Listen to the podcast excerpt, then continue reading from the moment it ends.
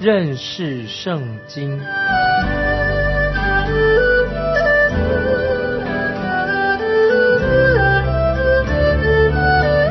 认识上帝的话，把上帝的话带到全世界。本节目是由认识圣经机构和环球广播电台联合制作，欢迎收听。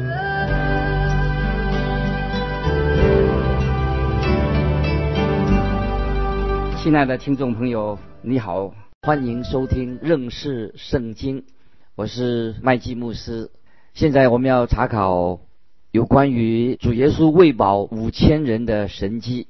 这个神迹非常有意义，在这个神迹里面，我们可以学到许多许多属灵的功课。这个神迹在四本福音书里面都有记载，所以很重要。约翰福音是在主耶稣讲完了他自己是生命之粮之后，主耶稣就行了这样的一个神迹。约翰只有记载这几个神迹，那么这当然是很重要，他记得不多。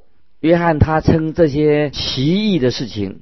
特别的事情称为神迹，因为每一个神迹都有一个非常特定的目的，所以行神迹，神迹本身它是有目的的。接着我们先看这节圣经，在约翰福音二十章三十到三十一节，这节经文非常重要啊，听众朋友，我们可以把它记下来。耶稣在门徒面前另行了许多神迹，没有记在这书上，但记这些事。要叫你们信耶稣是基督，是神的儿子，并且叫你们信了他，就可以因他的名得生命。这两节经文可以说是约翰福音这本书里面的一个关键关键的经文，非常重要。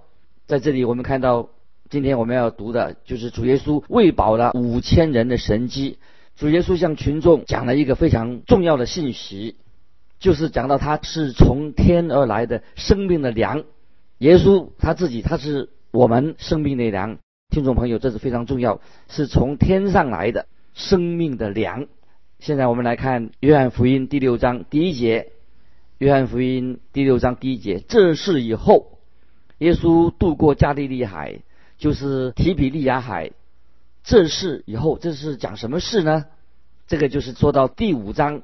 约翰福音第五章的记载之后所发生的事情，主耶稣离开了耶路撒冷，可能他是从约旦河的东方过来。现在主耶稣越过加利利海，他要往北方走。这件事情发生在第五章的事情发生以后，可能是过了六个月到一年之间。那么在这个时间所发生的，就是第五章的事情过后。六个月到一年之内所发生的事情，距离主耶稣要定十字架大概还有一年多的时间。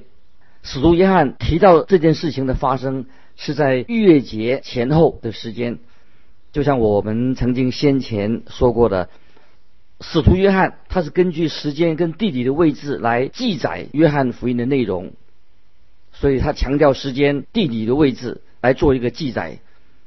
等到我们主耶稣离开天上的荣耀，他从天上就来到地上。主耶稣是道成肉身的神。主耶稣他有设帐幕，设在我们人的中间。主耶稣自己在加利利这一带，主耶稣他在那里行走，他到过迦南的地方，去过拿撒勒，走到加百农，又走到比士大，又到过耶路撒冷，又走到底加坡利等等地方。所以我们看到啊，这里提到六章第一节，这事以后，就是说到主耶稣他就渡过了加利利海。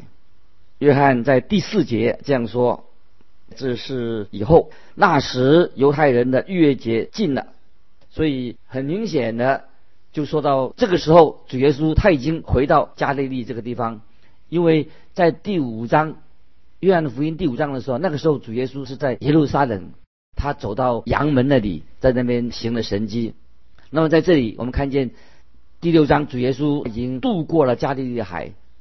这里说表明，就说明一件事情，就是在第五章跟第六章之间已经过了一段时间了。啊，现在我们来看约翰福音第六章第二节，有许多人因为看见他在病人身上所行的神迹，就跟随他。好多人现在都跟着主耶稣，因为主耶稣在病人身上行了神迹。这句话也可以做另外一个翻译，就是当时有许多人一直的跟随着耶稣，因为他们看见主耶稣行了许多的神迹。那么这一群人，他们虽然是跟随着耶稣，但他们并不一定真正的已经信靠主耶稣作为他们的救主。他们在内心可能还不信他。他们只是对主耶稣所行的神迹很有兴趣，他们并不真正的接受他做救主。这个时候，他们很需要他，因为他们觉得主耶稣可以医治他们的病，所以他们就跟从他。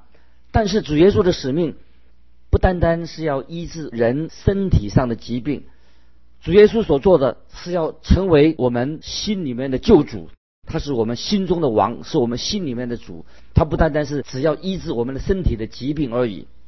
在约翰福音第二章二十五节这样说，他也用不着谁见证人怎样，因他知道人心里所存的啊。这是在约翰福音第二章二十五节这样说，也用不着谁见证人怎样，因他知道人心所存的。因为耶稣是无所不知的，因此主耶稣他没有将他自己交给在耶路撒冷的那些群众。在这个时候，耶稣也不会把自己交给那些围在他身边的这一大群人，因为这些人只是想要看看主耶稣行神迹而已。接着我们来看第三节，约翰福音六章三节，耶稣上了山，和门徒一同坐在那里。现在这个地方已经不像一座山了，大约有三千尺高，有崎岖不平的小小的山头，是靠近加百农这个地方。这里说到主耶稣上了山，和门徒坐在那里，说的那个时间，那个时候逾越节近了。接着我们来看第五节，约翰福音六章五节，耶稣举目看见许多人来，就对菲利说：“我们从哪里买饼叫这些人吃呢？”我们看到主耶稣的门徒菲利，他是一个非常安静的人，从来不多话，很少说话。就在这个很特别的时刻。主耶稣就引他来回答问题，给他面对一些问题。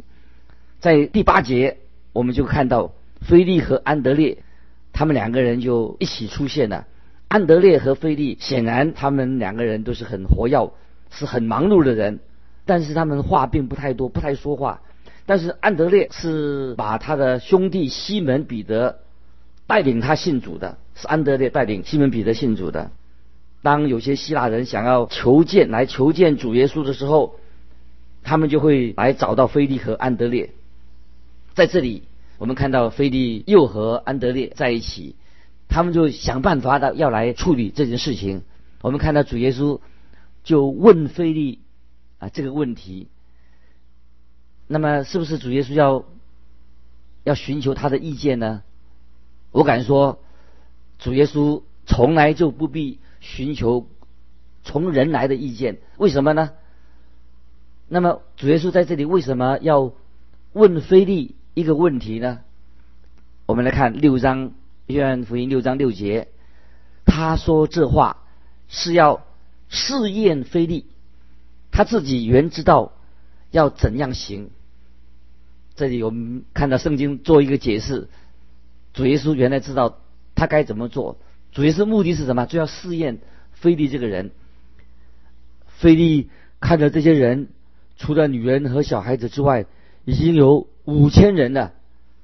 所以我估计，大概当时有多少人在这个山上呢？大概有一万五千人。那天有这么一大群人在那里，所以当菲利看到他们的时候，他心里面。从来就没有想到有神机会发生在这种情况之下。接着我们来看第七节，约翰福音六章七节，菲利回答说：“就是二十两银子的饼，叫他们个人吃一点也是不够的。”为什么菲利会这样说？二十两银子的数字呢？我猜想，很可能在当时他们的钱袋里面呢。通通给他加起来就是这么多钱呢，二十两银子，也可能在那当天的早晨，犹大啊，就管这个钱囊的犹大，在那天早上向他们报告财务的状况，他们所有的钱就是那么多了。当菲利看着这些群众，又想到他们钱袋里面就只有这么多钱，就是这二十两这些钱钱钱子很少，所以他就说了，就是二十两银子的饼给他们吃也是不够的。我们可以了解到啊，一个罗马的银币是代表。一般的工人一天的工资，那么其他的福音书的作者也告诉我们，我们看见当时的门徒，他们就向主耶稣做了一个建议。他怎么做建议呢？他们说：为什么不叫群众回去呢？因为这个时候这些门徒，他们就想来指导耶稣，来指教耶稣该怎么做。主耶稣怎么回答的？主耶稣就回答说：你们。不应该叫他们离去，我要叫他们坐下。我们要叫他们坐下，我们可以喂饱他们。这是记载在路加福音第九章十二到十五节，就是主耶稣说：“不要叫他们离开，你们要去喂喂饱他们，就是要喂饱他们。”这些门徒本来他们自己自己就自作主张哦，他们想要解决问题。他们以为啊，替耶稣想一个办法来解决问题。现在他们做什么呢？现在他们成了服务员，他们要服务这些群众。这些门徒就要学习一个功课，他们要服侍这些群众，一大群的群众，大概有一万五千人这么多。其实这个就是他们所应该做的事情。这我想到，让我想到今天教会里面有很多人啊，喜欢做领导。啊，喜欢要提出意见，领导，他们想告诉传道人说啊，你该做这样的事情，你该怎么做怎么做。可是他们自己本身并没有属灵的洞察力，也没有属灵的知识，他们也不认为自己啊应该自己主动的要参与啊教会的服饰的当当中，他们只是出意见。其实他们自己应该主动的参与服饰。也应该为主做见证。那么，就是他们要该做什么呢？就是他们要像门徒一样，把饼分给这些饥饿的群众。他们要参与服侍，不是在那里想做领导，只出意见而已，告诉别人该怎么做。他们应当来参与这个服侍的工作，来喂饱这些饥饿的群众。但是他们。却常常的建议传道该怎么做，传道同工该怎么做啊？告诉牧师该怎么做，这是啊很不应该的。所以在这里，主耶稣特别就问菲利说：“该怎么样来解决问题呢？”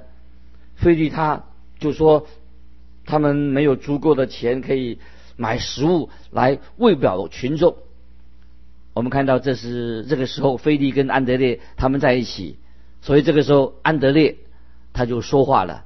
我们看约翰福音六章九节，在这里有一个孩童带着五个大饼、两条鱼，只是分给这许多人，还算什么呢？听众朋友，你看安德烈他在数算群众的数目，他正在做调查，认真的调查。当然，我认为调查一下当然也是很重要的，但是。调查了半天，帮助并不大。你看到安德烈跟菲利他们两个人在一起，菲利说：“啊，钱不够，我们只有这么多钱，钱就只有这一些。”安德烈所说的：“哦，我我们只找到一个孩童，他手上有五个大麦饼，两条鱼。我们知道这五个大麦饼，两条小鱼，哦，是一种不是大型的，不是有。”一大堆的食物，只有这些，只有这些小小的食物而已。那么也是刚好给这个小孩子自己的食物。这个就是安德烈他所能找到的所有的资源，就是这么多了。他们觉得简直是一点办法都没有了。他是说，只是分给这许多的人，还算什么呢？就是真没办法了，怎么办呢？接着我们来看第十节，耶稣说：“你们叫众人坐下。”原来。那地方的草多，众人就坐下。数目约有五千。请听众朋友啊注意，这里说到有五千的男人。那么既然有五千的男人，如果一个男人啊带着他的妻子跟一个小孩的话，这是一个很合理的推算。那么那天人数有多少呢？大概一万五千人左右。在这个时候，主耶稣他就要来喂饱这一大群的人。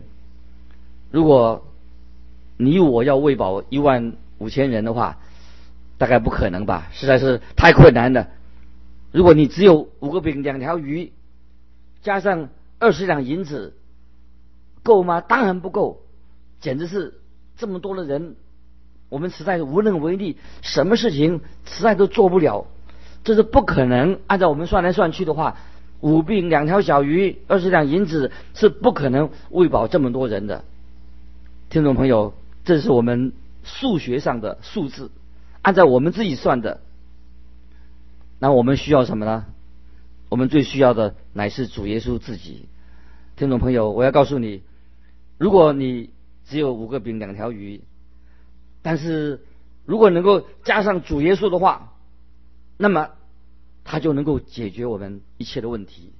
听众朋友要特别注意，没有错，你我我们所拥有的非常少，就是最多也不过五饼二鱼，小小的银子。但是有主耶稣同在，加上五饼二鱼，就能够解决我们一切的问题。听众朋友，如果没有主耶稣在你的生命里面，我可以说你我都是一无所有。我们需要主耶稣。这个时候，主耶稣叫他们通通坐下，他们都都坐下了。在马可福音啊，特别的强调，很有次序的，他们是一群一群的坐下。也就是说，可能是那些互相熟悉的人，他们会坐在一起；或者有些人他穿同样颜色的袍子的人，来自同一个地区的人，他们也坐在一起。我们看到主耶稣他所做的每一件事情都是很有条理、很有次序的。所以我们看到每一群的人，他们的颜色背景，啊，他们都就坐在一起，坐在绿色的大草原上。如果你站在这个山的对面来看这一群的人，大群人的时候啊，这个景观啊，这个景象一定是很动人啊，非常感人的、很美丽的一个画像，因为它一切都是很有次序的、很有条理的，因为啊，这是我们主耶稣他所要做成的事情，都是很有条理、很有规矩，也看起来一个很好的、很动人的景观，因为是。主耶稣自己所做成的。接着我们来看《约翰福音》第六章十一到十三节。主耶稣拿起饼来，逐谢的就分给那些坐着的人，分鱼也是这样，都随着他们所要的。他们吃饱了，耶稣对门徒说：“把剩下的零碎收拾起来，免得有糟蹋的。”他们便将那五个大饼、大麦饼的零碎，就是众人吃的剩下的，收拾起来，装满了十二个篮子。这是个神机啊！发生了，主耶稣行了一个伟大的神机、奇妙的神机，就是主耶稣在他们当中，只要主耶稣。在这个人群当中，我们所拥有的就非常的丰富了，就让众人都吃饱了，剩下来收拾起来还装满了十二个男子。这是主耶稣，他是行神迹的神。当他行神迹的时候，我们所拥有的就是丰富有余、绰绰有余，结果还剩下十二男子的食物。这并不是说这个十二男子是那些碎渣儿，是完整的十二个男子，大家还没有吃过的食物，太奇妙的。你知道这是代表什么吗？这个就是表示这一群这么多人，一万五千人以上，他们已经吃的非常的饱足了。当时他们是非常的饥饿，现在他们已经饱足了，所以在那一天，许多人也许他们从来没有吃过这么饱过的一次。你看，当主耶稣一出手的时候，事情就发生了，神迹发生了，一定是十全十美的。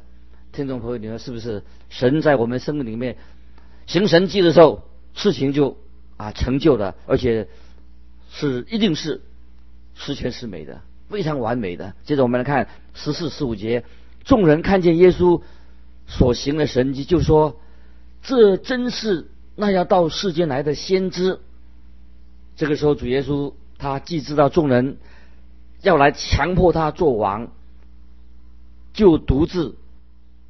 又退到山上去了啊！这里说到主耶稣，他知道众人可能要强迫他做王，他就退到山上去的。听众朋友，我们看到他们这些人跟随主耶稣，因为他们知道主耶稣能够行神迹。我敢说，主耶稣从人群当中为什么要退去？因为因为主耶稣必须要这个时候他又另外行了一个神迹，因为这些人要。强迫他做王，所以主耶稣就行另外一个神迹，就从他们当中退去了。有人就会问说：难道主耶稣不是来做王吗？为什么他要这个时候又行一个神迹，把把自己隐藏起来呢？没有错，主耶稣他降生到世上来，他就是要做做王的，没有错。但是他不是按这些人。所想的方法，用他们所想的方法来做那个王，这是我们要了解的。耶稣是要做王，不是他们所想象那个王。接着我们看约翰福音第六章十六到二十一节，到了晚上，他的门徒下海边去，上了船，要过海往加百农去。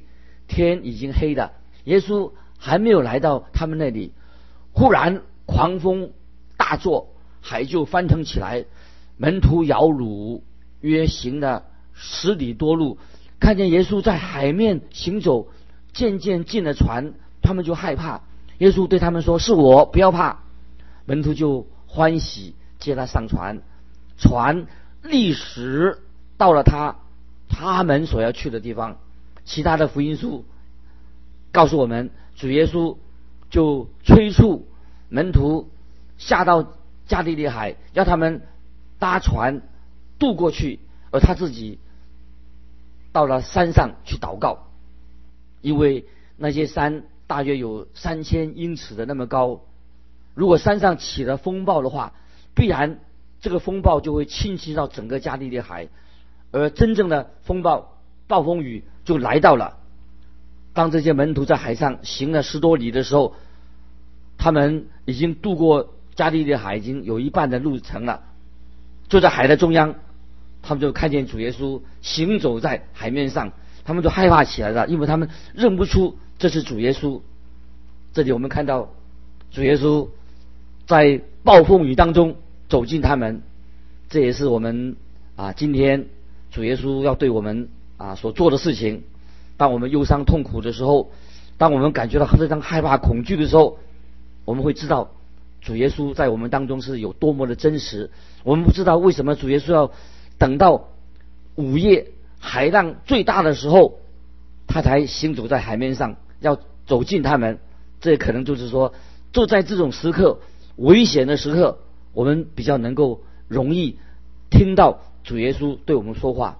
所以，听众朋友，当人生的暴风雨打击我们的小船的时候，这个时候。我们的心最能够预备好来迎接神，所以圣经接接接着说，船历时到了他们所去的地方，这可能又是出现另外一个神迹。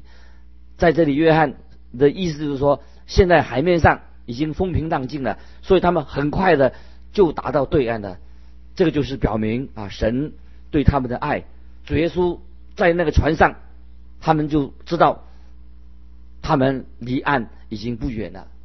亲爱的听众朋友，我们啊看到啊主耶稣在这里行的两个神主要的神迹，就是我们知道啊，当我们有困难的时候，我们遇到人生的风暴的时候，我们每个人在困境当中，在试炼当中，我们知道就在这个时候，我们是如果我们是属神的儿女，你我我们都要啊得到神给我们的帮助，得到神的及时的救助。我们应当有这样的经历，盼望这段经文啊作为我们的鼓励，我们的帮助，在我们人生暴风雨当中，我们有需要当中，我们知道主耶稣的爱就会他的神迹奇事就会临到我们的生命里面，让我们学习我们这位啊奇妙伟大的救主，他行神迹要解决我们的问题。今天我们就分享到这里。欢迎听众给我们来信回应你对圣经的领受跟认识，可以寄到环球电台认识圣经麦基牧师收。愿神祝福你，我们下次再见。